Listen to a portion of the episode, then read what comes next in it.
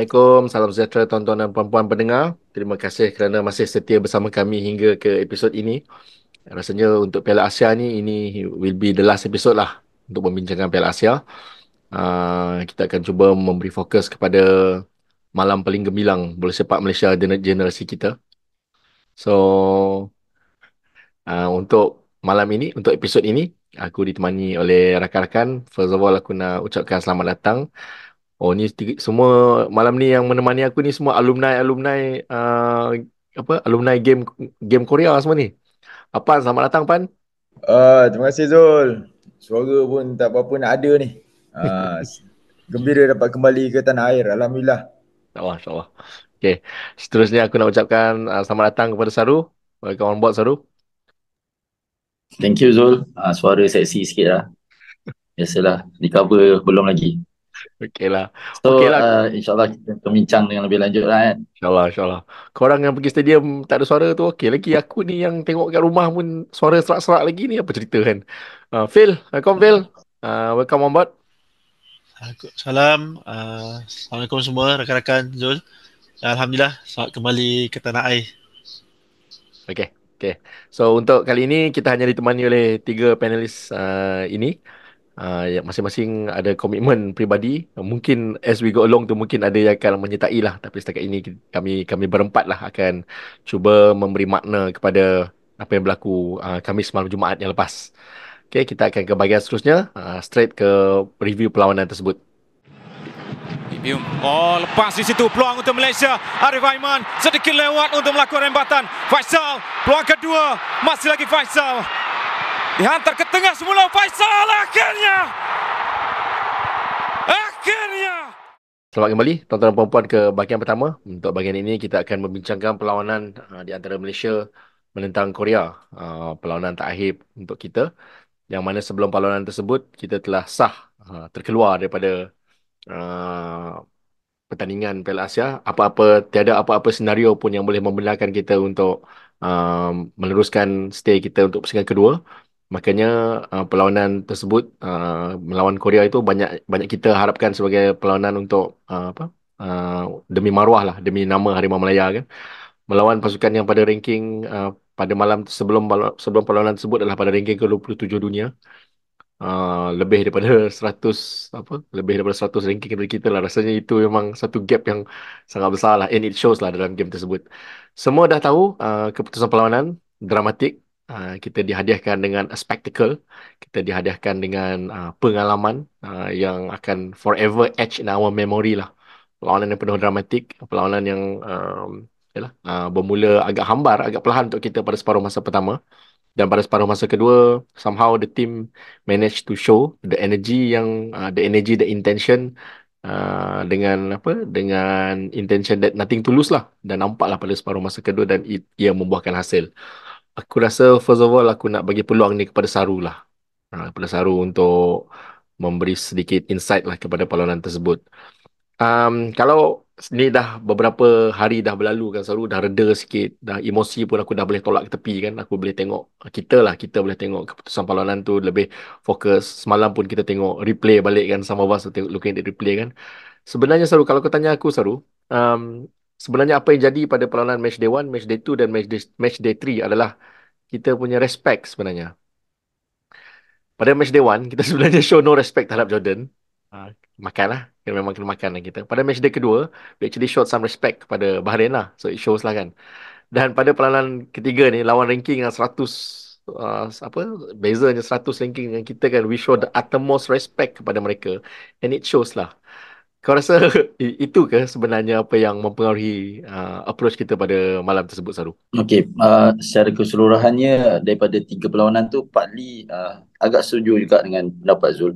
Uh, respect tu tak diberikan sepenuhnya pada pada Jordan punya game lah mungkin terlalu overconfident lah masa tu uh, dan uh, tak tak menerima faktor cuaca dengan baik lah maksudnya bermain di tempat lawan pada malam yang agak sejuk dan tak biasa jadi sepatutnya adalah uh, apa uh, backup plan ataupun uh, kalau tak menjadi tu apa yang perlu dilakukan lah uh, tapi berbalik kepada uh, match Korea bila uh, Malaysia tak uh, nothing tulus uh, Malaysia ni dia macam ada satu uh, apa uh, injection untuk perform dengan lebih baik lah. Uh, so it's up to they themselves to prove that they have the capabilities. So bila tak ada pressure, tak ada uh, keperluan untuk menang atau kalah, uh, sorry atau seri, jadi dia bermain dengan uh, ikut uh, kearahannya sepenuhnya dan uh, hilanglah emosi-emosi macam rasa uh, gugup, rasa macam oh aku bergantung tim aku bergantung pada aku aku mesti perform dengan baik. Uh, jadi dia dia tak bermain seperti macam tu. Dia bermain seperti satu pasukan. Uh, itu yang kita kehilangan daripada match Jordan. Uh, kita dapat uh, cuba pick up balik daripada match Bahrain dan akhirnya uh, betul-betul panaslah pada match Korea. Uh, yang uh, agak mengejutkan uh, Korea turun dengan first team uh, first 11 yang agak baik lah sebenarnya kan. Maksud Korea pun sebenarnya bukan nak mandang mudah pada Malaysia. Dia pun nak mengutip mata. Walaupun tak menang dia dia nak mengutip mata. Uh, jadi uh, Malaysia berjaya uh, absorb that uh, pressure daripada Korea dan tunjukkanlah uh, apa orang uh, Chan tu tunjuk belang harimau Malaya. Ha oh, itulah. Okey. Betul. Itulah um, main tanpa pressure kan.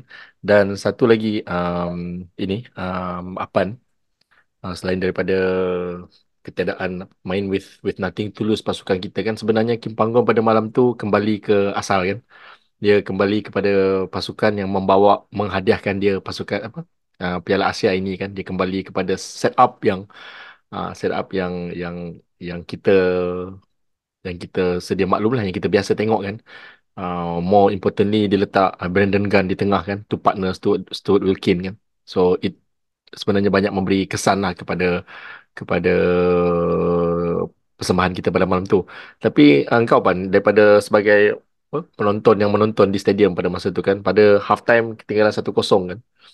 Uh, dan to see Arif Aiman dan dan uh, Miki to score goals in re- a relative quick succession kan.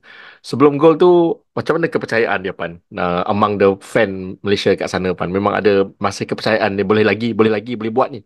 Ada kepercayaan tu ke pan? Oh um kepercayaan eh um, to be honest kalau diri aku sendirilah dengan dengan rakan-rakan yang yang pergi tu kan kita empat orang masa tu angin yang duduk dekat seat tu um, tak adalah kita expect kita akan uh, score dalam masa yang terdekat lah dalam uh, selepas mudanya second half tu. Sebab bila tengok statistik tu macam 91 passes je. Kan? Ada ada 91 hantaran je. Uh, di, di, apa? Untuk skor kebangsaan. Compare dengan uh, Korea, Korea kan? dua tu lebih kot masa tu. Macam 300 eh, Korea. Uh. Uh, apa dia orang buat ni kan? Macam macam and we keep absorbing macam memang main deep gila lah kan? So kita pun macam okay mungkin mungkin uh, bila ada peluang satu dua lah kot kita akan try macam tu. Sebab kita tak ada kita tak ada attempt pun. But somehow bila uh, start di second half tu dia macam uh, suasana tu macam berbeza sikit. Kita dapat dengar macam macam uh, orang orang orang keep bersorak untuk untuk pasukan negara ni kan. Macam ada excitement lah. Macam pasukan Malaysia tu macam boleh bergerak ke hadapan tu. Boleh boleh sampai ke penalty box tu. Yang sama boleh dalam less than 10 minutes lah kan. Kira start of the goal uh, start of second half tu kita dah boleh score. Which is macam kejutan lah. Bagi bagi diri aku sendiri lah. Macam kejutan lah. Macam oh okay okay kita boleh kita boleh buat something lah so bila Arif Rahman pula 10 minutes after that bila Arif Rahman dah score tu ah, macam okay ini game ni something lah. Ini ini ini something lah. Ini bukan bukan bukan, bukan biasa-biasa lah kita nak main ni. Ha, itu itu yang itu perasaan aku lah kalau nak cerita pasal harapan tu lah. Betul betul. Uh, yalah bila dah 2-1 tu yalah walaupun kita masih berhati-hati lagi kan. Kita masih berhati-hati hmm. lagi. That we believe lah. Uh, there is something here lah kan. Tapi satu lagi pan kalau kita tengok yalah walaupun beza statistik uh, passing tu kan it might mungkin kalau orang tengok statistik tu saja menunjukkan macam apa tim Malaysia buat sebenarnya kan sampai satu je passes kan. Tapi kalau kau tengok yang apa report wise scout yang yang yang kita tengok tu kan ya someone decipher apa uh, uh, statistik-statistik uh, XG semua everything kan. So memang Korea main short passes sebenarnya dia, dia memang tak main long pass. So that's why jumlah passes tu tinggi lah. So sa, sa, sa, satu lagi um, uh, dia se yalah bila lepas uh, lepas Arif Aiman score gol kedua uh, dah leading 2-1 tu kan and Korea even at 1-1 pun Korea dah dah start serius sikit lah kan tapi tak nampak sebenarnya perubahan tempo ke apa daripada Korea tu kan. Tapi Korea ni memang player-player dia semua world world level level world class kan. World class kan. Memang they can take they, dia orang boleh ambil things into their own hands kan individually tanpa memerlukan Hmm. pasukan pun apa kan so finally Korea uh, pada apa pada late into injury time kan finally after the equalize Lee Kang In punya free kick tu aku rasa tak banyak keeper kat dunia boleh save tu so credit so jangan jangan not not jangan we don't have to be too harsh kepada Shihan lah kan Uh, betul. free kick Lee Kang In tu memang tak banyak keeper kat dunia boleh save. Tapi lepas uh, Sang Heung Min score gol ketiga tu we still believe kan. We still believe. Uh, dan sa- sa- satu perkara menarik yang aku nak cuba point out lah Phil. So apa yang kita tengok masa lawan Kyrgyzstan hari tu memang it's it's in the team lah. The team memang tidak akan mengalah lah kan.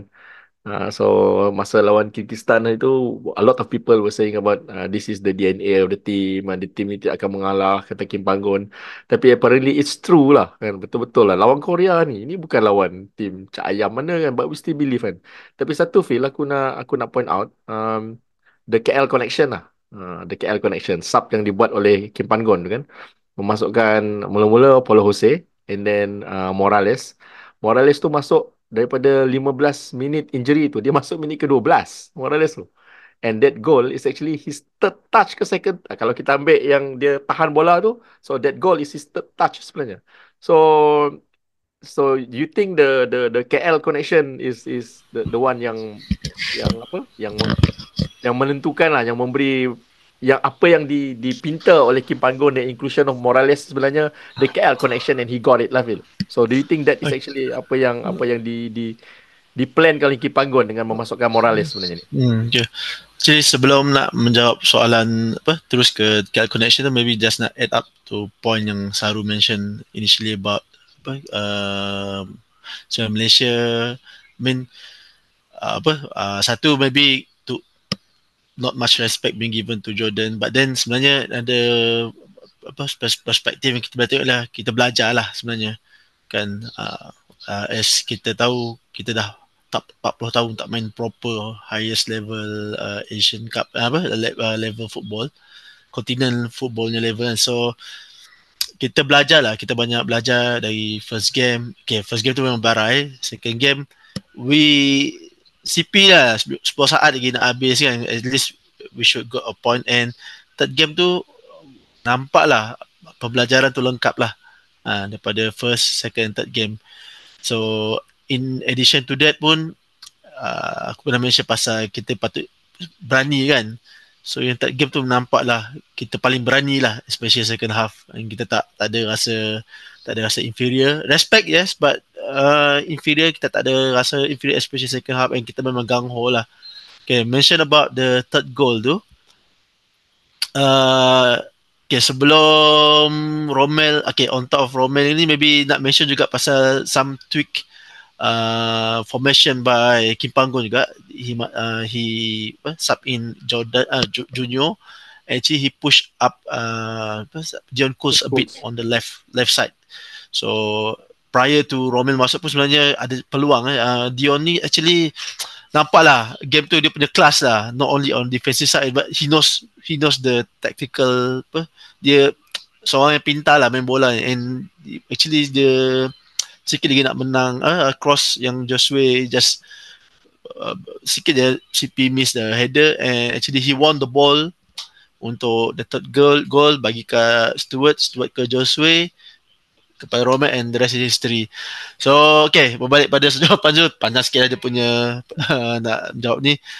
Uh, yes maybe sebenarnya Kim Panggon pun uh, saya just last straw of a dice lah kata orang kan. So you have Josue why not kita try kan uh, Romel kan. I think it maybe ini just jangkaan lah. maybe no harm for him on trying that because it's been proven for two or three years and the the combo uh, maybe uh, but then Intan Serah uh, think otherwise kot. Intan Serah dan kita semua Intan Serah. Exactly. Waktu kita tengok. Ibu kat saya tu aduh benda Romel ni kan I think I bet lah jangan tipu lah kan 98% pun Ah. fans dekat I had the semua Intan Serah. kan. Ah, tapi just sebab Intan Serah je lah kan. kita tak kena panggil GFM kan kecuali Intan je. yalah betul. Um, yalah macam Eh, yalah, okay, talking about never say, never say that attitude tu, uh, asalnya benda tu terjelma eh, kalau kita ni ada keyakinan lah and berani lah. Kalau kita tak berani, benda tu dia tak boleh muncul dengan dengan sendiri kan. So, Ya, betul. uh, kita macam, okay, we can do this, we can do this, and, and credit to the team lah, they're still playing. Kan, dah 3-2, tak nampak lagi down. Syamir pun masih, kita nampak eh, kat, kat stadium tu nampak off the ball kan. Syamir keep on cakap push, push, push, push push kan. So tu lah so kita membuahkan hasil lah sebab nak cakap luck pun tak memang they they they they try to try to get the goal kan. Uh, equalizer. Yalah, memang it's a team effort lah. Yang orang the cliche yang orang cakap you win as a team you lose as a team. Betul lah inilah team tu kan. So okay. Going to this tournament Saru. Going to this tournament kita mempercayai apa pertahankan kepimpinan Kim Pan-gon kan. Sebenarnya trust kita terhadap Kim Pan-gon ni yang yang yang yang yang drive kita punya expectation menggila-gila sebenarnya kan. So kita percaya apa apa program Kim Panggon lakukan for the past two years tu membuahkan hasil setakat uh, sebelum melawan Jordan tu. So kita percayalah ia akan terus membuahkan hasil kan. Tapi kita lupa lah kan mana ada trajectory tim bola macam tu kan. Dia mesti ada turun je kan kita lupa. And selepas lawan Jordan tu to be honest uh, aku dan aku rasa ramai antara kita sebenarnya mula rasa sangsi lah. Uh, mula rasa sangsi terhadap eh biar betul kan Apa apa program-program Kim Panggon ni kan tapi apparently tak lah kan. Uh, towards the end of the yalah kita ada the kelebihan of in, apa hindsight ni kan. Kita boleh tengok patah balik kita tengok sebenarnya it's still on track lah kan. Tapi ada satu katanya satu faktor ni yang konsisten Jordan Bahrain Korea. This faktor ni konsisten uh, walaupun tim main teruk ke kena tembus 4 kali ke kan faktor ni bernama Stuart Wilkin lah. Faktor yang bernama Stuart Wilkin ni kan aku sebelum game Jordan ni sebenarnya Saru macam skeptical juga sebenarnya. Aku aku aku tak ingat aku tak rasa yang yang he have he have that in him lah. And apparently he does lah kan. And lawan Korea lawan Bahrain especially kan. Dia dia berani lah. Dia walaupun memin- dia keep on minta bola dia keep on yang game yang gol gol yang Morales score tu dia yang nampak to pass the ball to to to Jose kan semua everything. Hmm. So, Kam, Saru, tiga game yang kau tengok live depan mata kau, Saru. Mungkin kau nampak Hmm. off the ball movement yang kami tak nampak. Apa yang kita boleh in, apa yang kita boleh simpulkan uh, sosok bernama Stuart Wilkin ni? Okay, I go back uh, to history eh. Kenapa Stuart Wilkin berada dalam tim Malaysia? Dia adalah seorang player daripada England, Southampton. Dan dia dipanggil, uh, diambil oleh scout uh, JDT untuk masuk dalam JDT 2. Daripada JDT 2 sebenarnya dia dah belajar banyak player yang uh, popular dekat position nombor 8. Safiq Rahim, Aris Harun. Dan masa tu ada lagi seorang player, uh, Allah, uh, Syakir Syari. Ha. So dia dia memang mengenali cara bermain midfield center midfielder daripada tiga orang tu sebelum dia pindah uh, sebelum Sabah dia pindah ke mana saya tak ingat uh, dia ada pindah satu tim lah sebelum pindah Sabah. And then uh, bila dia berada, berada di Sabah dia diberi role itu secara sepenuhnya oleh Ong, Dato' Ong Fiswi so uh, daripada Stuart punya experience ni dia masih muda 25 tahun. Dia dah menjaya uh, absorb ataupun me- mengalami uh, cara bermain yang ber- begitu natural untuk nombor 8. Uh, dan uh, kalau kita tengok peng, uh, statistik dia setiap perlawanan uh, uh, Malaysia dia lah paling banyak bermain bermain dalam atas padang dalam dalam position yang sama. Contoh eh saya beli Dion Coles dia bermain position defender tapi kadang-kadang dia pergi uh, center back, kadang-kadang dia right center back, kadang-kadang left center back dia ikut keadaan kan. Tapi Stuart Wilkin tak. Dia akan berada di center midfield daripada mula permainan sampai akhir permainan walau bagaimanapun corak uh, strategi ataupun uh, tactical yang diterapkan dia akan berada di tengah-tengah. So tengok pula kepada uh, dua perlawanan kelayakan uh, uh, World Cup dan juga Piala Asia 2027 Kyrgyzstan dengan uh, Chinese Taipei Stuart juga bermain dua-dua perlawanan pada sampai minit ke-90 full time. So dari sini kita dapat tahu sebenarnya nadi ataupun the unsung hero of uh, Harimau Melaya ialah Stuart Wilkin. Dia tak perlu berada di uh, position untuk score goal, untuk assist goal ataupun position yang tackle orang bila perlu untuk mengelak daripada goal. Dia hanya perlu berada di tengah-tengah midfield untuk make sure team dapat beroperasi dengan baik. Uh, so uh, kalau kalau kita nak tengok off the ball dia punya uh, movement kan uh, kalau tengok game uh, Jordan agak kelang kabut sikit lah sebab dia role yang sama Afiq main dengan dia so dia kita tak boleh nampak siapa yang uh, dominan uh, tapi bila game Bahrain uh, memang Syamir uh, tujuan dia berada di belakang Stuart Wilkin dan Stuart ni yang yang orang kata sing, bukan synchronize apa dia panggil kalau orkestra tu dia Ah. panggil orchestrate lah kan Ah, Ah, orchestrate lah. Conductor. Konduktor, yes. Dia lah konduktor yang nak push tim uh, Malaysia ni masa tu nak pressing ke atau masa tu nak go down. Uh, memang boleh nampak off the ball bila lawan Bahrain. Kalau dia dia push up, maksudnya time tu Darren Lock dengan Arif dengan Faisal akan go pressing habis-habis dekat defender of Bahrain. Same goes to uh, game Korea. First half, dia duduk bawah aje. When that's where you see memang Darren Lock akan penat gila. Dia akan banyak push. Ternaik turun, naik turun, naik turun. Dan first half kita tak ada shot. Uh, bila second half, memang uh, akan nampak Steve Wilkin naik, tolak-tolak orang ke atas. Dan that's where Brandon Gunn dapat naik lebih banyak uh, dan push the player. Dan akhirnya Darren Lock dapat uh, cilok that first uh, ball tu untuk dapatkan Faisal Alim punya score, goal. So Stuart Wilkin ni bagi saya memang the unsung hero lah. Memang or kalau you buka statistik dalam uh, tengok the closest statistik yang ada dalam fbref.com dia dalam tiga-tiga perlawanan tu dia hanya ada satu interception, hanya ada satu shot macam macam tak berbaloi lah kan. Orang kata eh, dia ni main full time tapi tak ada shot, tak ada interception. Tapi bila kita masukkan dia unsung hero, dia lah konduktor yang menyebabkan macam mana Malaysia boleh orchestrate daripada nak menyerang, absorb ataupun bertahan. Uh, uh, dan terbukti juga saya fikir kalau dia ni orang yang jadi unsung hero, dia mesti jadi uh, orang yang paling rapat dengan uh, coaches ataupun uh, uh, coach lah kan. So bila balik daripada KLIA tu, the first uh, person yang keluar adalah Kim Panggon sendiri daripada uh, uh, rival tu. Uh, dan selepas tu di follow oleh Ella dan juga Stuart Wilkin. So that's uh, for me me- mencukupkan teori saya yang Stuart Wilkin ni adalah orang yang sentiasa di follow oleh coach supaya memberi arahan dan bila berada pada dia laksanakan arahan tu. Uh, dia tak perlu pun dia coach, dia tak perlu pun dia captain, tak perlu pun dia superstar. Yang penting dia dia tahu how to orchestrate the game. Dan uh, bagi saya itu senjata yang bagus sebab orang tak akan mark dia bila berada dalam uh, team kan. Uh, jadi Kim Panggon boleh guna utilize dia bila-bila masa. That's where I think Stuart Wilkin factor tu bagus lah dekat dalam team Malaysia ni. Uh, hopefully dia tak injured uh, bila lawan uh, bila Sabah akan bertandang untuk FC ni dan dia akan dapat main dengan dalam team dalam perlawanan dengan Oman nanti. Betul. Dia di Sabah ni memang transfer ke on loan lagi sebenarnya? Sekarang dah transfer. Dulu dia on loan. Ah, okay, menarik. Oh, betul lah, Pak Saruh, 25 tahun lah. So, we still have a lot more of Stuart Wilkin for us to to look forward to lah, kan, dalam Hmm. tahun-tahun mendatang ni. Okay, itu memang katanya tak perlu, kita tak perlu pergi jauh sebenarnya. Kau buka lah apa-apa review orang ke, kau dengar lah uh, YouTube ke, apa podcast ke yang buat review memang Stuart Wilkin lah nama yang orang sebut-sebut lah sebagai uh, man of the tournament untuk Malaysia lah. Uh, man of the match tu mungkin, mungkin lain-lain tapi man of the tournament tu memang Stuart Wilkin. Betul.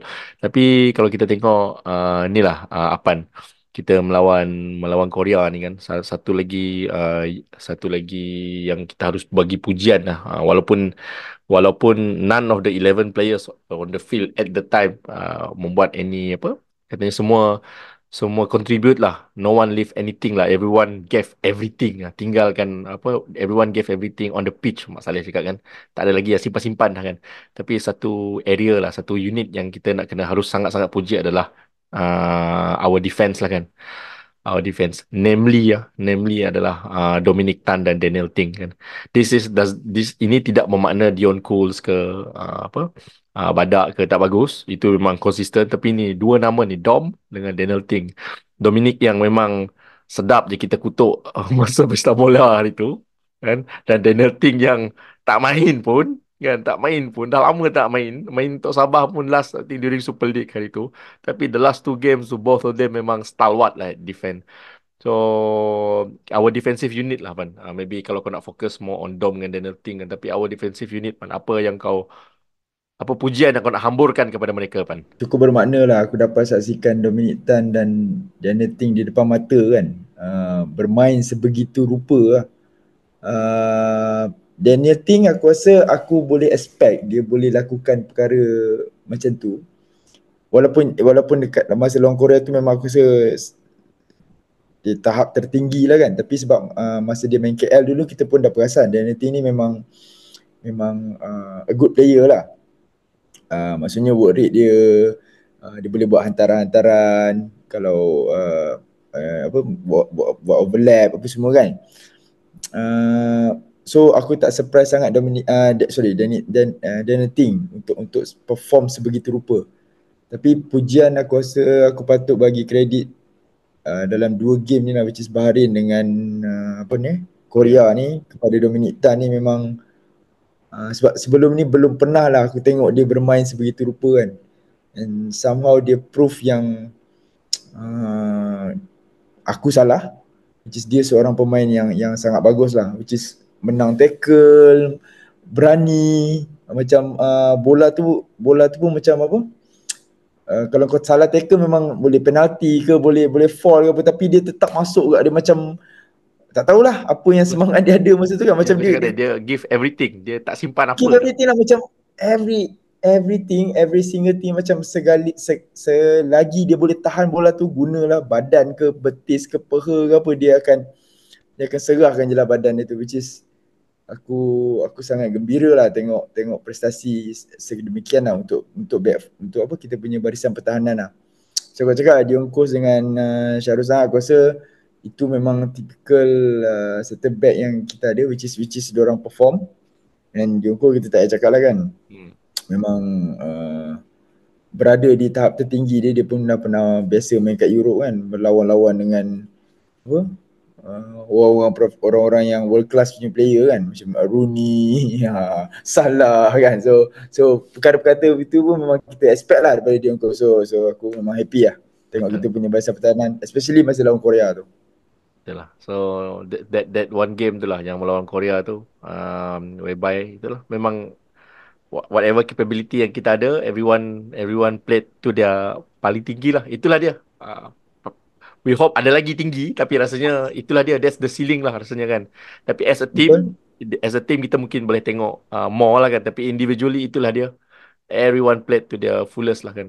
Tapi kita cakap pasal pasal apa yang kau sebut tadi tackle tackle yang boleh foul boleh penalty tu tu memang tackle Daniel Ting tu memang kita harus sebut lah harus mention lah kan Ui. pada kedudukan 3-2 ketinggalan 3-2 true pass kepada Sun Hyung Min kan? Sun Hyung Min oh. memang clear kan depan depan depan depan mata memang clear benda tu jadi kan ah benda jadi benda tu jadi. Memang aku nampak uh, yalah. Dia kita dia dia belah kanan kita orang lah. Dia, betul dia attack on our side tu our half our, our half uh. kan? Kita macam oi! Wah macam macam wah macam ui surprise-nya. Ha, macam tu lah. Macam oi apa ni? Ha, gitu.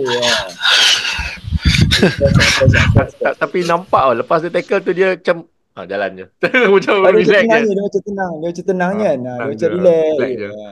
So, so, so, macu lah, macu lah. Aku rasa macu lah. And seorang lagi sebenarnya Phil is Corbin Ong lah Phil. Corbin Ong kan.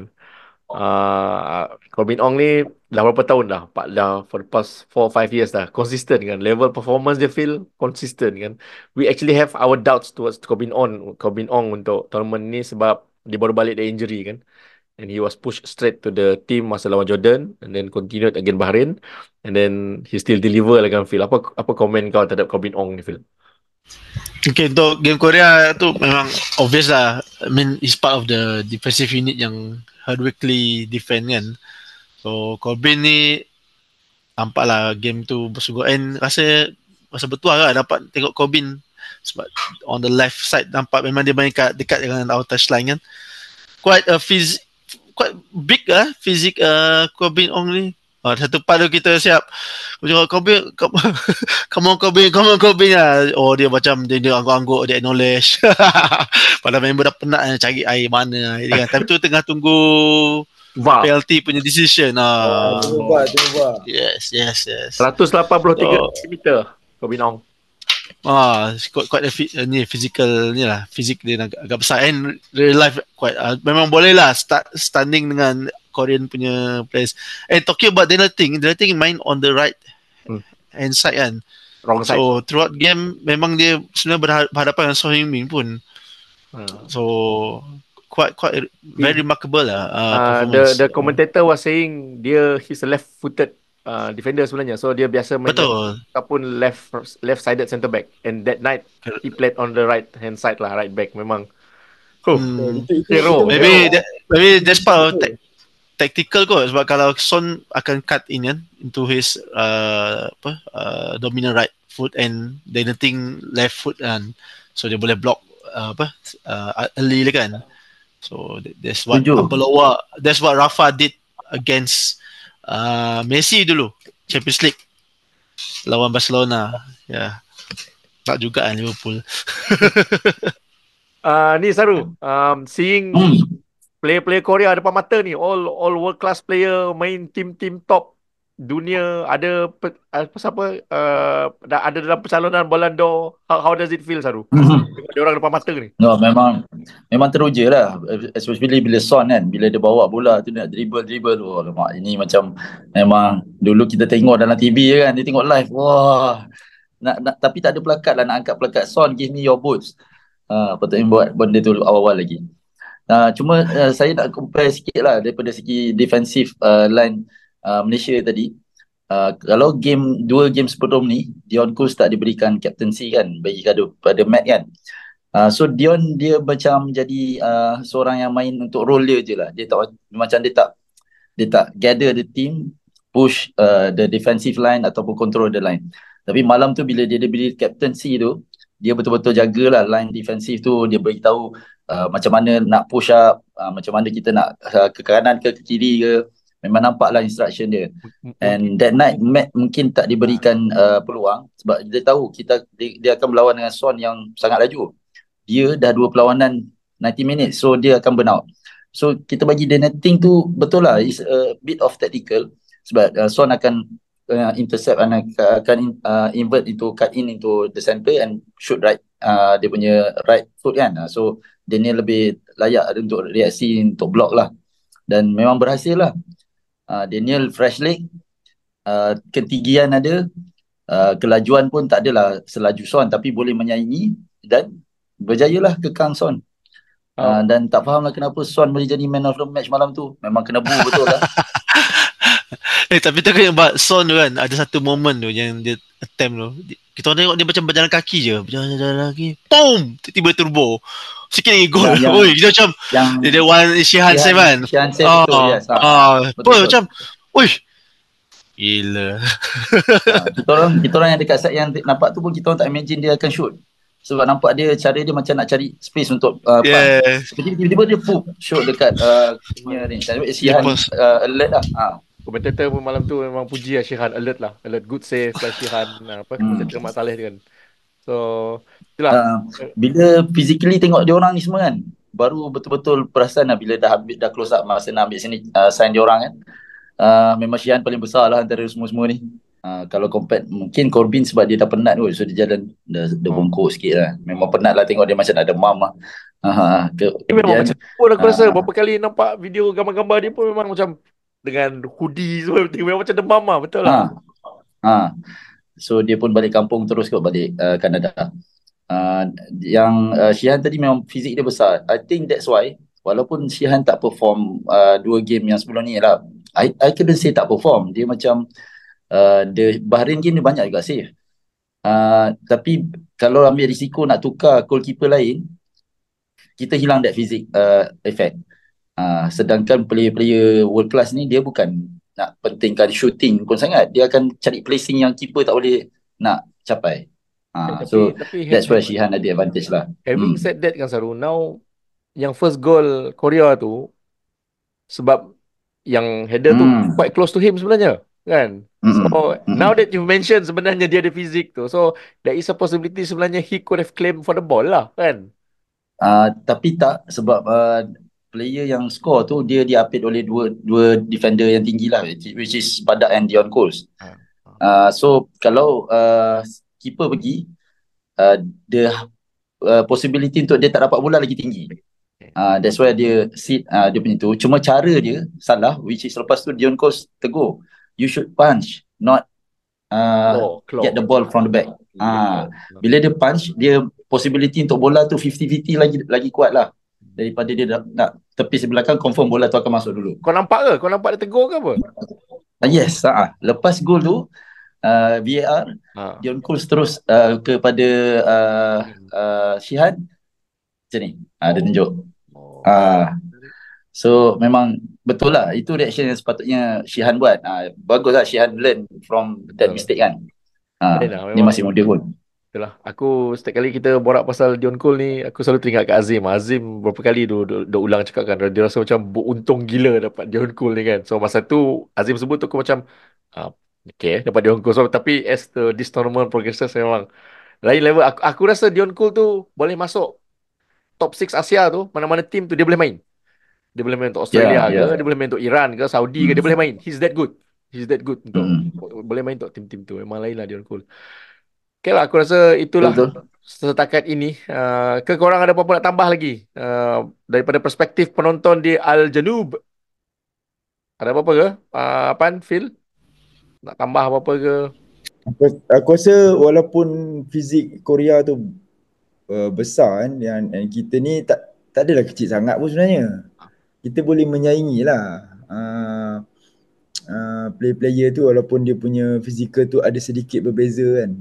Uh, aku rasa kalau kita negara yang macam ni kan uh, untuk bersaing dengan yalah yang dah negara yang dah engineered kan dia punya atlet ni kan. So kita kita perlu buat lebih lebih sikit lah macam kalau dia lari sekali kita pergi kena lari dua kali lah which is which is that's what we should do lah and we did it lah malam tu macam kita melakukannya lah.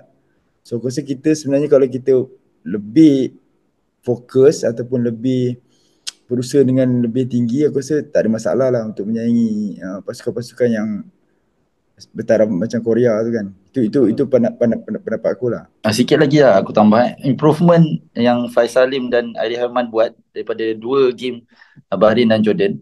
Uh, game Korea tu dia bermain dengan bola berada dekat dengan kaki dia dan dia menjauhkan diri daripada player lawan. Uh, sebab cara Faisal score tu memang jarak lah antara defender, keeper tu tak dekat dengan dia dengan bola. So dia dapat shoot dengan baik. Game Jordan dengan game Bahrain memang dia orang guna badan sepenuhnya dekat Faisal Salim sebab dia tahu kalau Faisal ni dapat bola dekat dengan kaki dia dan dia lari, dia orang tak dapat kejar. So dia block jalan dia dengan dua kaki yang besar. Uh, so Faisal tak ada ruang lah. Berlaku juga dekat Ari Aiman. Uh, bila dua game Jordan dengan Bahrain ni, uh, player mark dia dengan dua tiga orang dan masing-masing duduk rapat dengan dia supaya dia tak dapat uh, berada bola tu jauh daripada player lawan tau. Uh, so dia tak banyak ruang. Tapi bila game Korea ada satu yang dia lepaskan diri kan. Ari Aiman lepaskan diri ber- berempat defender tu. Uh, tengok cara dia dia pusing tu dia ambil outside. Dia tak duduk dekat dengan player Korea. So that's why player Korea memang tak boleh kejar dia sampai dia passing dekat Faisal and Faisal pun tak banyak buat touch. Terus Terus. try. Because itu memang improvement yang dia orang boleh buat lah dalam game Korea. Memang nampak lah. Kalau Memang game Jordan Bahrain, Surreal habis lah uh, chance tu. Ah, kalau dia Jordan dengan Bahrain memang tak ada chance. Dia orang akan nampak je Arif dengan Faisal dapat bola, dia orang akan go betul-betul dekat dengan dia orang supaya dia tak ada space. Yalah, okay lah. Aku rasa yalah, apa yang apa yang sudah dikatakan apa yang patut diperkatakan dan dibincangkan aku rasa dah banyak dibincangkan lah mengenai perlawanan ini. So kita pun dah share our insights, korang yang tengok depan mata pun dah share your insight kan. So it's a apa nama dia? Malam yang gemilang lah macam aku sebut. Seri tiga sama dapat satu point kan. So everyone celebrates lah until today macam aku aku pun masih celebrate lagi kan. I cannot let go lah. Masih cannot move on lah kan. Bendera kat luar tu masih tak cabut lagi. Biarlah dulu kan. So macam it's a very famous famous uh, result untuk kita lah. Kita duk dengar apa? Result-result yang sebelum-sebelum ni kan. 85 80-an punya result lah. So we have we have ours lah. Tambah-tambah korang lah. You have the match yang korang tengok live kan. So beruntung lah kita kan. Like, we finally got our moment lah kan.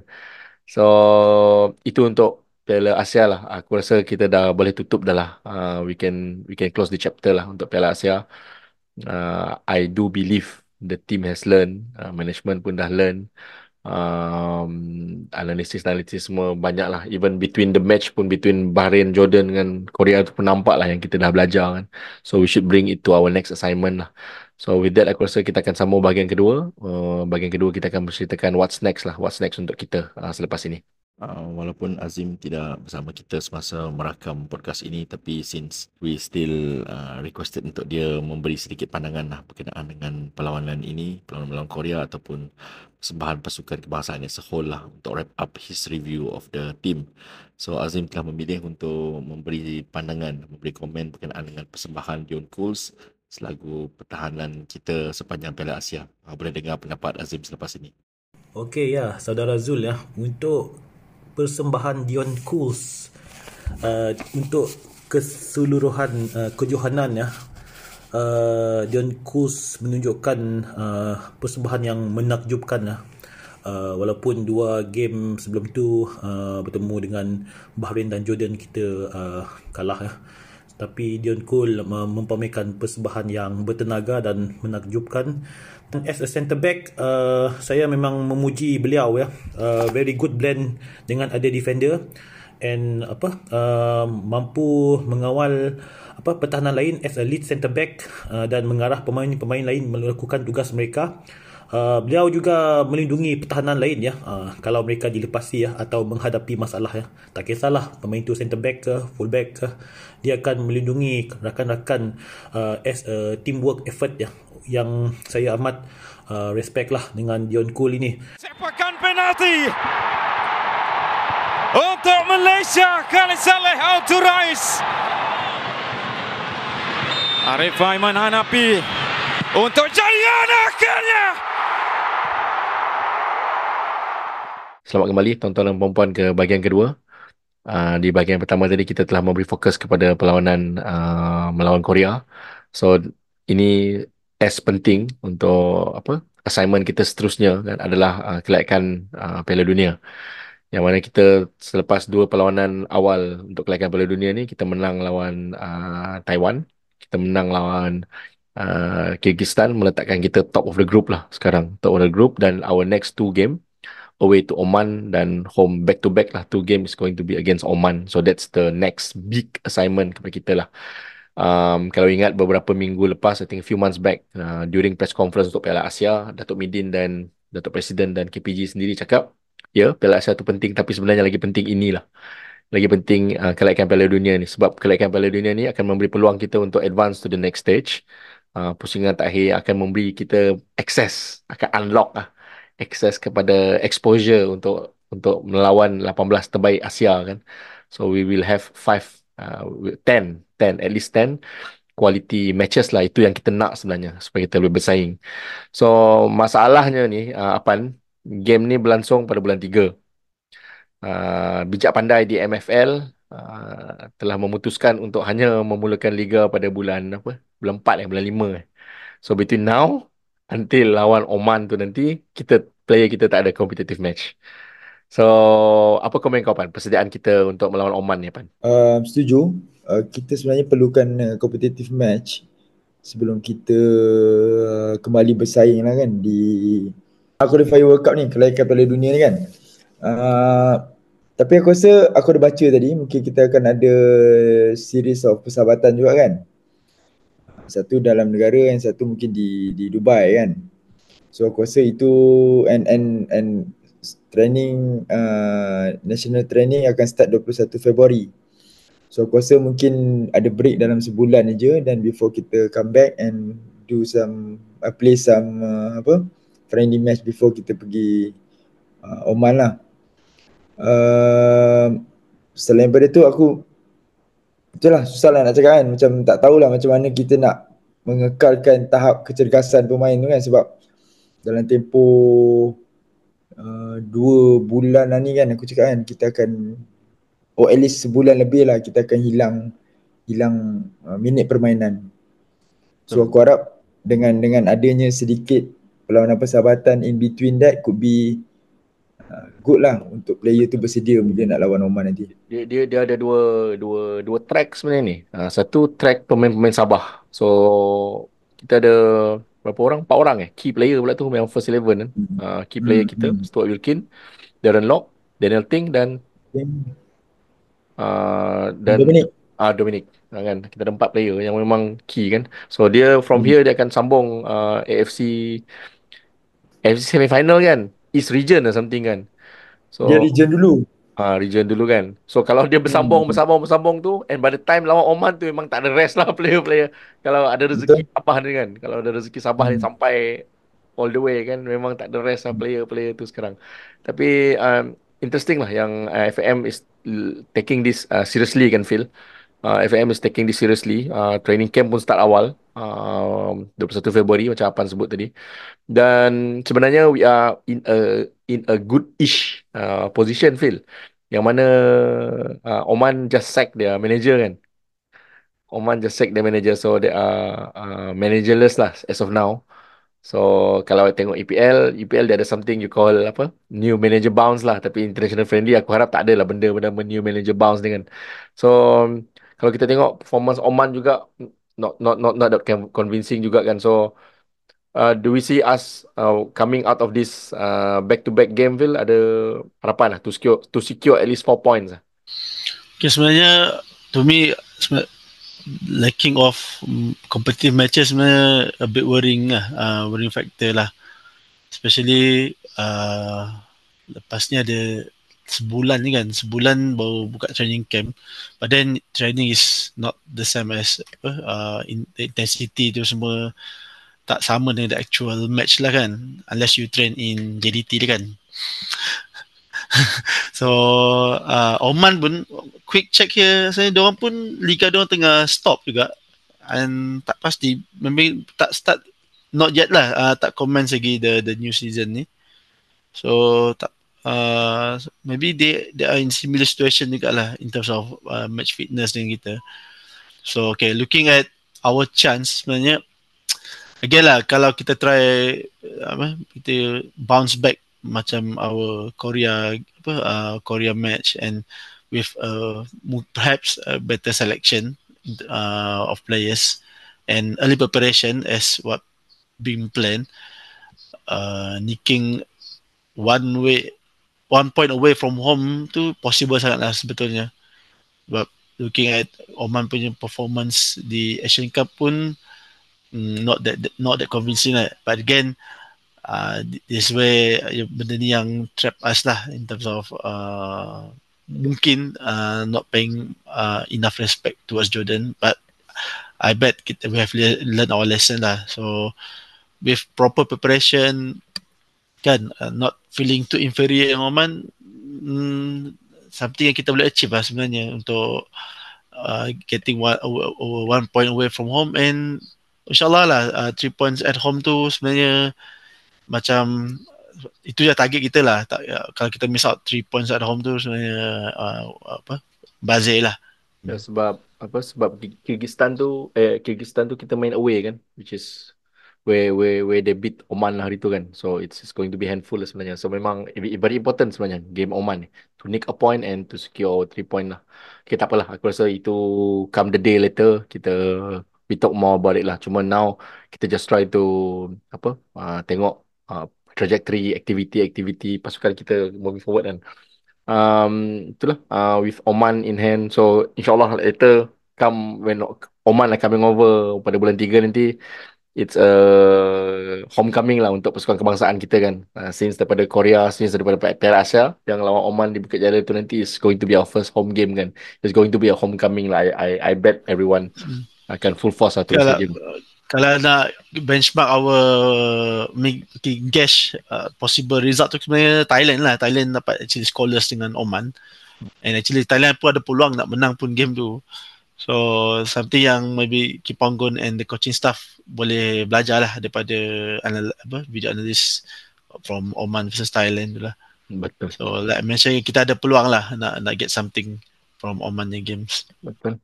So itulah uh, this other thing uh, we believe that uh, ada dalam perancangan Kim lah. Uh, already I, I believe the team is already at work lah untuk do the, all this preparation kan. Kita pun dah dengar Datuk Presiden cakap pasal Uh, kita punya training camp akan start pada 21 Februari lah. Memang terus start lah. Memang player memang tak rest lah. Mana yang baru kahwin tu memang ni je lah tinggal kau nak honeymoon ke apa. Ini je. Eh, rupanya Syamil pun baru kahwin lah. Uh, selain daripada... Betul. Uh, Yep. Boleh tahu. Selain daripada siapa? Matt eh? Matt yang baru kahwin hari tu kan? That, mm. But during to the actual uh, training camp tu be quite exciting lah on the play selection kan because tak, memang tak ada competitive match pun so adakah Kipangon will stay loyal to the SAM 26 Aku rasa... or there might be exclusion inclusion kan Ah, yang satu kita look look forward lah Aku ada baca tweet. I don't know whether it's a statement daripada Kim Panggon ke. Dia akan retain only 80% kan? Uh, aku ada baca. Dia Hmm. hanya akan retain 80% of the squad. So, expect some exclusion lah. Uh, mungkin some ada orang yang berambut dan tak berambut kan. Yang tak berambut ni tak join lagi kan botak ni kan. Uh, mungkin lah kan. Kita tak tahu kan. Okay, tak apalah. Aku rasa itu come the day later we will give more come the day later as we get closer and nearer to the to the dates kita akan lebih tahu cerita and I think we can discuss more about it lah. Um, satu lah Saru, aku nak tanya kau, soal kau yang paling lama spend time dekat Qatar kan. Aku rasa antara kawan-kawan aku kau seorang je kot. Kenalan-kenalan aku lama gila kau dekat dekat Qatar kan. Um, aku nak tanya pasal peminat kita lah Saru. Uh, kalau kalau kau nak fokus terhadap Atras Malaya sahaja ke ataupun not only Atras kan, fan-fan casual yang fan-fan biasa ni kan yang spend time kan. Apa komen kau sebenarnya Saru terhadap fan kita? Aku rasa macam Even aku baca komen Zack Rahim kan Zack Rahim sendiri yang post kat Facebook tu Dia cakap memang ramai orang Malaysia kan Memang ramai yang datang dari KL Datang daripada negara-negara jiran kan Aku dengar Phil cakap Dia ada jumpa orang yang datang daripada island Entah mana kan Apa komen kau Saru Terhadap fan kita Saru uh, rasanya memang vibe tu untuk Malaysia berkumpul uh, sebal- sebanyak yang mungkin tu memang ada lah dekat Qatar. Uh, firstly uh, yang bekerja dekat Qatar tu pun ramai Malaysian. So antara yang bekerja dekat Qatar Energy, Qatar Gas ataupun uh, even dekat uh, apa uh, airport Qatar pun ada juga. Uh, so memang uh, dah ada family yang dah set up dekat Qatar. So dia invite closest friend, dia invite sepupu sepapat, uh, siapa yang ber, uh, dah dah ada chance nak datang-datang lah kan. Uh, dan Ultra Maya daripada dulu lagi dia dah start uh, campaign untuk siapa yang nak datang, ada package dia. Uh, kita duduk dekat hotel Holiday Villa which is Holiday Villa ni memang chef dia orang Malaysian. So dia orang punya masakan memang masakan Melayu lah. Uh, Bukan masakan Melayu, sorry, masakan Malaysia. Ah uh, okay. So uh, memang uh, suasana Malaysia di Qatar tu memang terasa lah. Contoh kan macam Indonesia kalau uh, Filipina dan Indonesia beramai juga di Qatar. Tapi mereka ni bekerja daripada sektor servis uh, helpdesk, hmm. uh, sektor customer service. uh, Blue Ah, collar kalau blue kita collar. pergi LR, Hmm. ah kalau kita pergi metro tu orang pertama kita jumpa Filipino lah dia akan tanya ah where do you want to go, where do you want to buy, ah so senang. Tapi kalau orang Malaysia ni dia kerja sebagai uh, engineer, uh, dia kerja sebagai uh, staff office uh, yang backbone, uh, so kita tak nampak dia di hadapan. Uh, tapi kita nampak dia bekerja untuk Qatar punya industri. Uh, so that's where uh, dan ada juga seorang kawan saya yang memang dia buat ground arrangement dekat Qatar. So siapa-siapa yang nak datang bercuti di Qatar dia boleh buat ground arrangement. Uh, nak, nak hotel mana, nak pergi uh, uh, sea line sand dune ke, nak pergi tangkap ketam ke, nak pergi uh, apa lagi kan. Uh, macam-macam aktiviti dia boleh buat lah. Uh, so uh, vibe untuk Malaysia datang di Qatar tu memang sangat uh, memberangsangkan. Dia bermula daripada World Cup lagi. Uh, so grup yang WhatsApp dah ada tu dia bermula daripada World Cup. Diteruskan sampai sekarang. Uh, dan sekarang ni dia nak maintain untuk sampai Oman. Dah dia dah dimulalah uh, perancangan-perancangan tu. Tiket berapa terbang nak pergi Oman berapa. Uh, nak drive daripada Dubai pun boleh pergi Oman. Memang sebelah je. Uh, and then uh, macam-macam lagi lah perancangan. Dan ada juga yang dah merancang sampai nak pergi Kyrgyzstan nanti. Uh, daripada tim yang sama. Dan mungkin juga extend lagi kepada Qatar uh, under 23 uh, so kita nantikanlah na- na- macam mana lah perancangan mereka kan. Tapi uh, cuma saya nak sentuh uh, perlawanan persahabatan yang menarik kalau boleh dapat buat di Dubai tu. Uh, sebab uh, sekarang cuaca di Oman sama dengan Qatar. So uh, dia masih lagi end of the winter dan menurut sahabat saya yang dah berada di Oman sepanjang uh, tahun bekerja di sana ini tahun paling lama dia habis winter. Bermaksud uh, bulan tiga tu pun winter tak habis lagi. Uh, so kita boleh expect uh, cuaca yang sama untuk uh, Malaysia main di Oman nanti dalam cuaca yang sama Malaysia tengah bermain di Qatar sekarang ni. So bagus bila dapat persahabatan tu berada di Dubai lah. Dan hopefully dapatlah tim jangan Syria lah lagi, syukurlah Syria. Uh, mungkin Palestin ke uh, dan kalau boleh lah try dapatkan uh, Palestin dengan Lubnan ni bila dia main friendly kan uh, dia uh, memberi uh, kita satu indikasi yang betapa toughnya uh, player uh, dekat uh, Middle East ni. Uh, dia dia orang the fighter kan. Uh, so that's fighting spirit yang kita nak nak tahu. Okay. So hopefully bila game lawan Oman nanti uh, player dah betul-betul adapt walaupun tak ada uh, competitive match tapi saya rasa it's a good window lah because tak ada competitive match tapi uh, player tak dilepaskan kepada kelab begitu saja. Uh, dia masih dalam camp uh, Malaysia. Uh, mungkin yang uh, akan dilepaskan saya saya ada feeling sikit lah player JDT akan half dia akan dia dihilangkan sebabnya uh, JDT dia akan buat camp dia sendiri before start of any season. Uh, tak, so tak tahulah macam mana keadaannya kan. Uh, kalau jadi berlaku jadi macam tu then I, I think Kipangko dah ada dah plan dia. Uh, kalau kena menjadi macam tu dia nak buat nak bawa masuk siapa player. Dan saya paling berharap Azam Azmi lah masuk. Ha, sebab itu kita punya flow, flow lah. Bila Deneting ada tu memang satu penyelamat dekat right back tu. Tapi bila kalau nak mengharap Matt Davis tak tak boleh lah. Syami pun tak boleh. It must be Azam Azmi. Betul betul. Um, tapi so, so, so, something uh, just baru teringat kita cakap pasal ni kan uh, apa cakap pasal tak ada competitive game semua everything kan. So kalau kita patah balik ke minit minit permainan lah kan. Kan Pan kalau kau tengok Mak Yat dengan Syami Kuti kan minit permainan sepatutnya very minimal dekat JDT kan.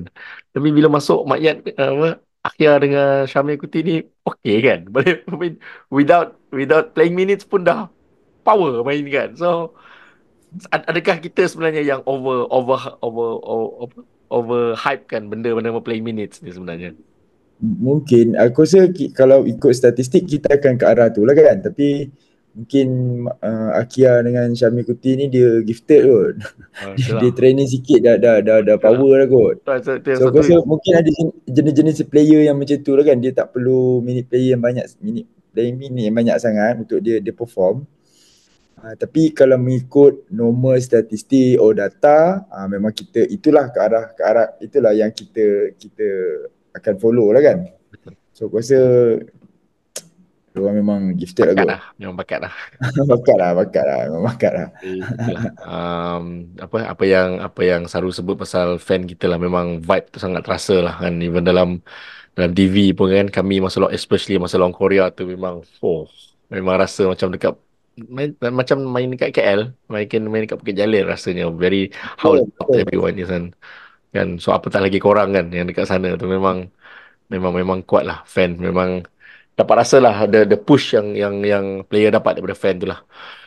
Okay lah, aku rasa kita dah bincang pasal um, apa? Kita dah bincang pasal uh, persediaan kita untuk perlawanan untuk stage seterusnya. Kita dah bincang pasal um, apa?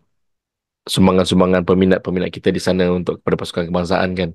Aku rasa kita dah boleh tutup lah chapter Piala Asia kita ni uh, untuk episod kali ini. Uh, this our series of pod yang bermula sejak dua minggu lepas tu. Memang kita memberi fokus kepada kepada Piala Asia ni kan. So kalau aku nak uh, tanyalah each one of you lah. Uh, kita start dengan Phil lah. Sebelum yang yang yang apa? Perkara menarik lah. Perkara perkara menarik yang yang kita boleh pick out daripada setakat inilah untuk Piala Asia yang bukan melibatkan pasukan kebangsaan. Kalau ada apa-apa yang yang yang kita boleh highlightkan yang kau rasa kau rasa boleh di boleh kita bincangkan lah, boleh di-highlightkan anything yang melibatkan, yang bukan pasukan kebangsaan lah. Mungkin kau nak cerita pasal Indonesia ke, kau nak cerita pasal Qatar ke kan. So Qatar menarik lah. Sebenarnya memang, walaupun senyap-senyap, everyone is talking about uh, Japan, Japan and Japan. Tapi as the game goes on, nampak Qatar memang power lah sebenarnya kan. So anything Phil yang yang yang you want to point out? Pasal... I think uh, maybe nak try to emphasize uh, sikit on the debutan eh, uh, Tajikistan yang first debutan and managed to go through round 16 and uh, same goes dengan Syria and Palestine kan dua wilayah bergolak. First time pun dapat uh, apa uh, pergi ke round 16 just shows that uh, apa on top of your technical ability sebenarnya you, you have to have the the spirit lah kan. Especially those Palestinians kan? So I watch pagi tadi ada video on share uh, the, the Palestinian squad actually visited kids yang receive uh, apa medical care kat Qatar from Gaza. So oh that, that is one powerful apa message lah kan? So this place memang they, they'll play all out for for for the people and so even tengok dia celebrate pun memang very passionate lah. So these three teams yang agak menarik perhatian apart from our neighbor lah Siam. Again kita cerita pasal persediaan yang agak sederhana. Tapi kita tengoklah esok macam mana pertemuan uh, Siam dengan Saudi eh. Ah, dengan Saudi. Uh, then okay, one more thing. About okay, just nak cerita pasal Qatar as a country and as a host eh. So berpengalaman pergi sana itu memang nampak lah Qatar ni memang uh, dah pergi sana kita tak faham lah kenapa orang cakap World Cup last last two years eh. Uh, was a, a great great uh, host uh, by Qatar hosted great, uh, apa by Qatar memang nampak dia pre, even proper lah proper I would say pro, proper as in dia punya how they manage the the volunteers even the the setup of the stadium yang kita kami pergi tu Al Janub eh. Al Janub Stadium one of the venue World Cup nampak mana susunan dia nak segregate the crowd. And macam mana dia check the, the checking to done way outside the stadium and between the checkpoint and the stadium punya entrance tu uh, to get or the apa uh, get entrance to the stadium memang luas kawasan ni macam they are really well prepared lah. Com- just because kita try compare dengan Bukit Jalil kan in terms of crowd management tang situ lah kau nak check barang lah tang situ kau nak masuk turnstile lah. So maybe lah that was designed nearly 30 years ago kan. So kata must have learned from apa, different countries and host maybe Germany kan how they make, apa design. So there's only one stadium to pergi. I, I assume there will be similar to to to all the stadiums lah. Uh, that's all Azul Menarik, menarik. Itulah, re- recently ni aku tengok yang docu dokumentari uh, Pesta Bola Merdeka tu yang yang Astor Rina buat tu kan. Pasal Pesta Merdeka tu. Aku lupa rupanya final kita kalah lawan Tajikistan kan. Wah, I mean, oh yeah, Tajikistan lah yang yang now now main second round kan memang menarik lah. Memang uh, cerita uh, apa Cinderella story lah untuk Tajikistan. Uh, engkau pula Saru, ada apa-apa Saru yang or you want to point out yang not related kepada pasukan kebangsaan Saru? Uh, memang kata is a good team ataupun uh, organi- uh, organizer lah for big events macam ni. Start daripada World Cup kan. Uh, especially uh, the facilities tu semua dia dah get ready. Tapi don't be surprised lah sebab facility tu sebenarnya uh, hasil tangan orang Malaysia juga. So given the money, uh, without politics, I think Malaysia boleh je, boleh je buat benda-benda ni. Uh, tapi itulah uh, benda tu tak akan berlaku di Malaysia lah kot. Uh, dan, dan sebab sebab itulah kata boleh buat dengan sukses. Dia dia dia, dia bagi segala macam duit. Uh, you nak buat macam mana pun buatlah tapi the best facilities must be here. So that's what happen. You naik metro dia, semua benda ada. Nak cari surau ke, nak cari tandas ke dan semua bersih. Dan tak perlu risau pun. Kalau katakan kad tu problem pun sebelah aja. Betul kan? Uh, dan RFID je jalan je. Tak perlu nak metro, metro dia lawa lah. Serius uh, lawa. C- uh, cantik. Uh, RFID eh kad tu. Kalau kad tu ada sekarang simpan. Boleh kan, bawa pergi sana boleh detect lagi pakai ke tak boleh pakai. Uh, so itu betapa canggihnya lah teknologi tu. Benda tu semua boleh buat uh, tapi itulah good money and good politics can do that. Betul. Uh, hopefully kalau Malaysia nak menjadi organisasi yang baik kenalah belajar betul-betul daripada kata. Sebab yang yang organize benda tu uh, idea dia pun datang daripada Malaysia. Uh, so uh, itulah harapannya uh, kalau boleh uh, bila kata ni uh, dia dia berjaya organize dengan baik. Orang kata kalau kita buat baik kita diberi uh, diberi ganjaran dengan baik kan. Maybe possibility untuk kata uh, pertahankan kejuaraan ataupun maybe layak ke final tu ada. Hopefully ya yeah. seronok juga dapat tengok host nation uh, defend uh, at their home uh, ground kan. Uh, betul betul. Itulah host nation. Kalau uh, kalau kata layak mungkin dilawan dengan siapa ah South, South Korea eh? dia punya bracket tu tu tak ingat ah, South Korea pun nasib nasib je lepas hmm, dengan Malaysia pun. Saya, kalau aku dapat tengok Qatar dengan Iraq final, I will be happy lah. Uh, Qatar dengan Iraq final will be happy lah. Uh, sebab the way Iraq uh, contain Japan in the group Betul. game tu memang fantastic lah. Impressive. Ah, Ah. Iraq Iraq is a very good team. Ah, aku, aku tengok game tu je Ah. lah. Aku tengok highlights kan. Okay, Ah. uh, so Qatar lah. Uh, we need to be more. Sivan sendiri, aku ada baca satu tweet Sivan lah yang cerita pasal Qatar ni yang dia rasa Qatar pun dah dah ready sebenarnya untuk untuk kalau perlu kalau dia nak host Olimpik pun dah boleh kan. With with with experience dia ada kepada dua major tournament ni kan Olimpik pun anytime je dia boleh bina the facility semua everything kan which I I I do believe lah. Betul betul. Okay, uh, kau pelapan. Anything yang kau nak point out kapan? Pasal tournament ni, pasal makan ke, pasal uh, bashing the sand dune ke? Oh, aku rasa satu lah, aku tengok Qatar ni bersih. Bersih. Aku aku jarang nampak sampah lah. Tak tahu lah sebab apa. Tapi dia bersih. Macam aku pergi yang apa? Uh, Sok Wakif tu kan. I think it's a, it's a, it's a Tu tu apa? Pas, Macam- macam, macam central market ke? dia Pasar, Macam pasar lama. pasar lama, pasar lama. Uh, dia, dia, dia pasar Sum, lama tapi sum tu translate kepada pasar. Pasar, betul. Ah, Ah, ya. betul. betul. Ah, sum Tapi- tu bahasa Arab. Ah, translate kepada pasar. So so wakil tu bila uh, all the fan akan gather kat situ lah. You you makan kat situ, you shopping kat situ, you menyanyi kat situ. So dia memang tempat tumpuan. Dia dia all over uh, apa semua orang semua apa country yang yang ada yang yang apa as a fan setiap negara tu akan akan ada kat situ lah berkumpul kat situ kan. But somehow uh, dia dia bersih lah. Ah, bersih. Tempat tu bersih. Tapi aku tak nampak pun macam banyak sangat pekerja yang bersih kan dekat sok dekat sok tu itself lah. So aku I don't know tapi macam tapi dia mungkin mungkin culture dia macam tu lah kot. Dia Patutlah, dia patutlah kita tak tak nampak gambar-gambar fan Japan kutip sampah kan? Ah, tak adalah bila masuk stadium pun bersih.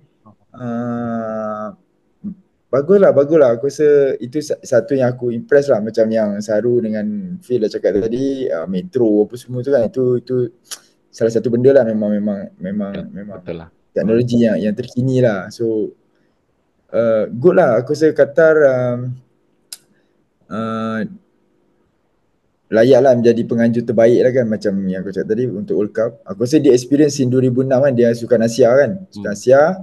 Lepas tu then World Cup then now Piala Asia and then after that could be Olympic lah kot lepas ni. Betul, betul. Hmm. Okay. So, to cap it off, ah Saru. Eh, eh, Apan, sorry. Ah, to cap just to tutup. Kau ada apa-apa pesan ke yang kau nak tinggalkan kepada pe- pendengar-pendengar kita before we wrap things up? Aku rasa Piala Asia ni merupakan uh, uh, satu kenangan yang uh, indah lah untuk bola sepak kita. Uh, dan kita dah wawakan sebelum ni inilah kejohanan paling penting untuk generasi kita kan. Walaupun permulaannya agak hambar tapi uh, kesudahannya sungguh uh, menggembirakan lah. Uh, untuk seri dengan pasukan Korea leading then comeback. So aku rasa benda tu sangat-sangat uh, akan kekal dalam ingatan aku lah. So macam aku cakap dengan Phil dan kawan-kawan lain, so Al-Junub, Al-Janub tu akan menjadi uh, satu tempat yang sangat nostalgia lah untuk untuk pasukan Malaysia lah macam macam Liverpool mengenang Istanbul lah. Ha, yang tu lah, yang tu yang aku Macam ma- macam pasukan Jepun mengenang Lakin lah. Ah, Ah yes, macam Jepun mengenang Lakin kan sebab dia Ah. layak pada dunia first time kan. Ah, Ah, kita so, betul, betul, Setakat inilah mana tahu lepas ni kita pergi World Cup kan. Ah, tempat lain betul, pula. betul, betul. Kita nak pergi. Setakat ni lah. Setakat ni lah. Okay, menarik, menarik. Engkau pula Phil, ada apa-apa Phil? Pesan uh, pada pendengar kita ataupun pesan kepada lah for yourself ke kan? Hmm, sebenarnya nak ucapkan syabas dan tanya kepada berbondong-bondong rakyat Malaysia yang turun ke Doha kan.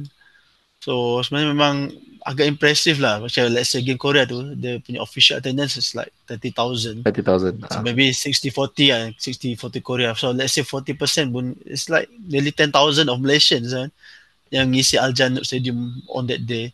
Despite kita dah tahu dah kalah first two games. But saya memang Malaysians lah, kita, again macam kita mention dulu, kita selalu nampak orang lain main kan, big tournament, macam tu. But now is is our turn kan, it's our turn and people, Malaysians didn't disappoint lah memang back eh mau yang di tanah air ataupun yang travelling ke sana kan so tanya tanya kepada rakyat Malaysia lah sebab kita terus percaya kepada pasukan walaupun ya macam start agak agak shaky and agak ambar but we alhamdulillah we finish strong lah hopefully this momentum will carry on InsyaAllah. towards uh, the World Cup qualifier.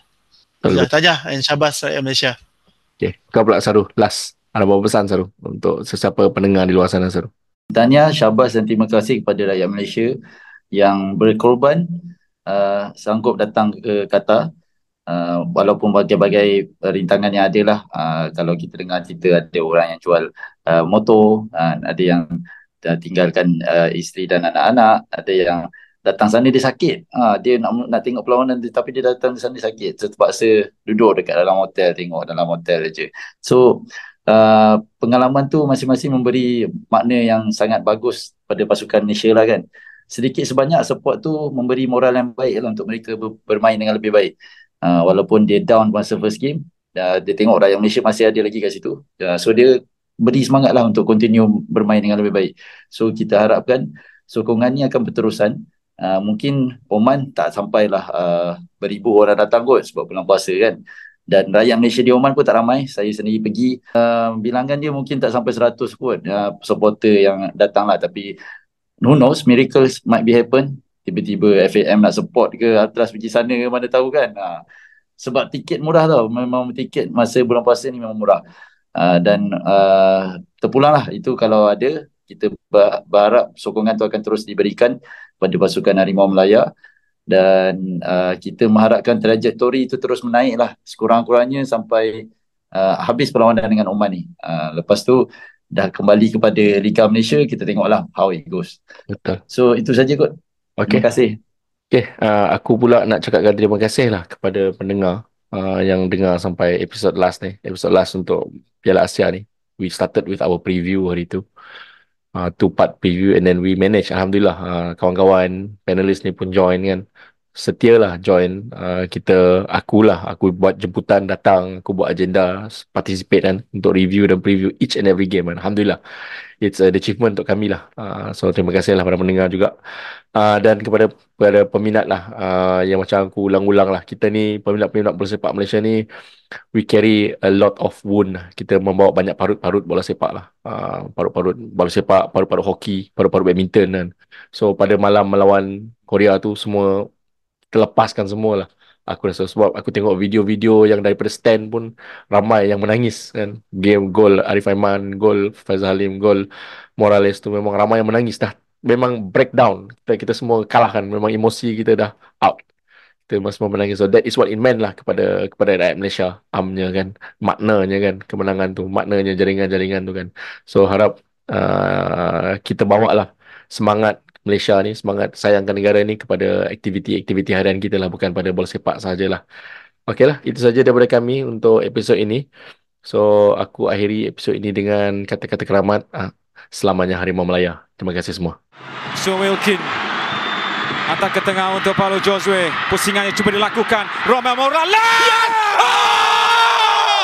Gol untuk Malaysia Woo!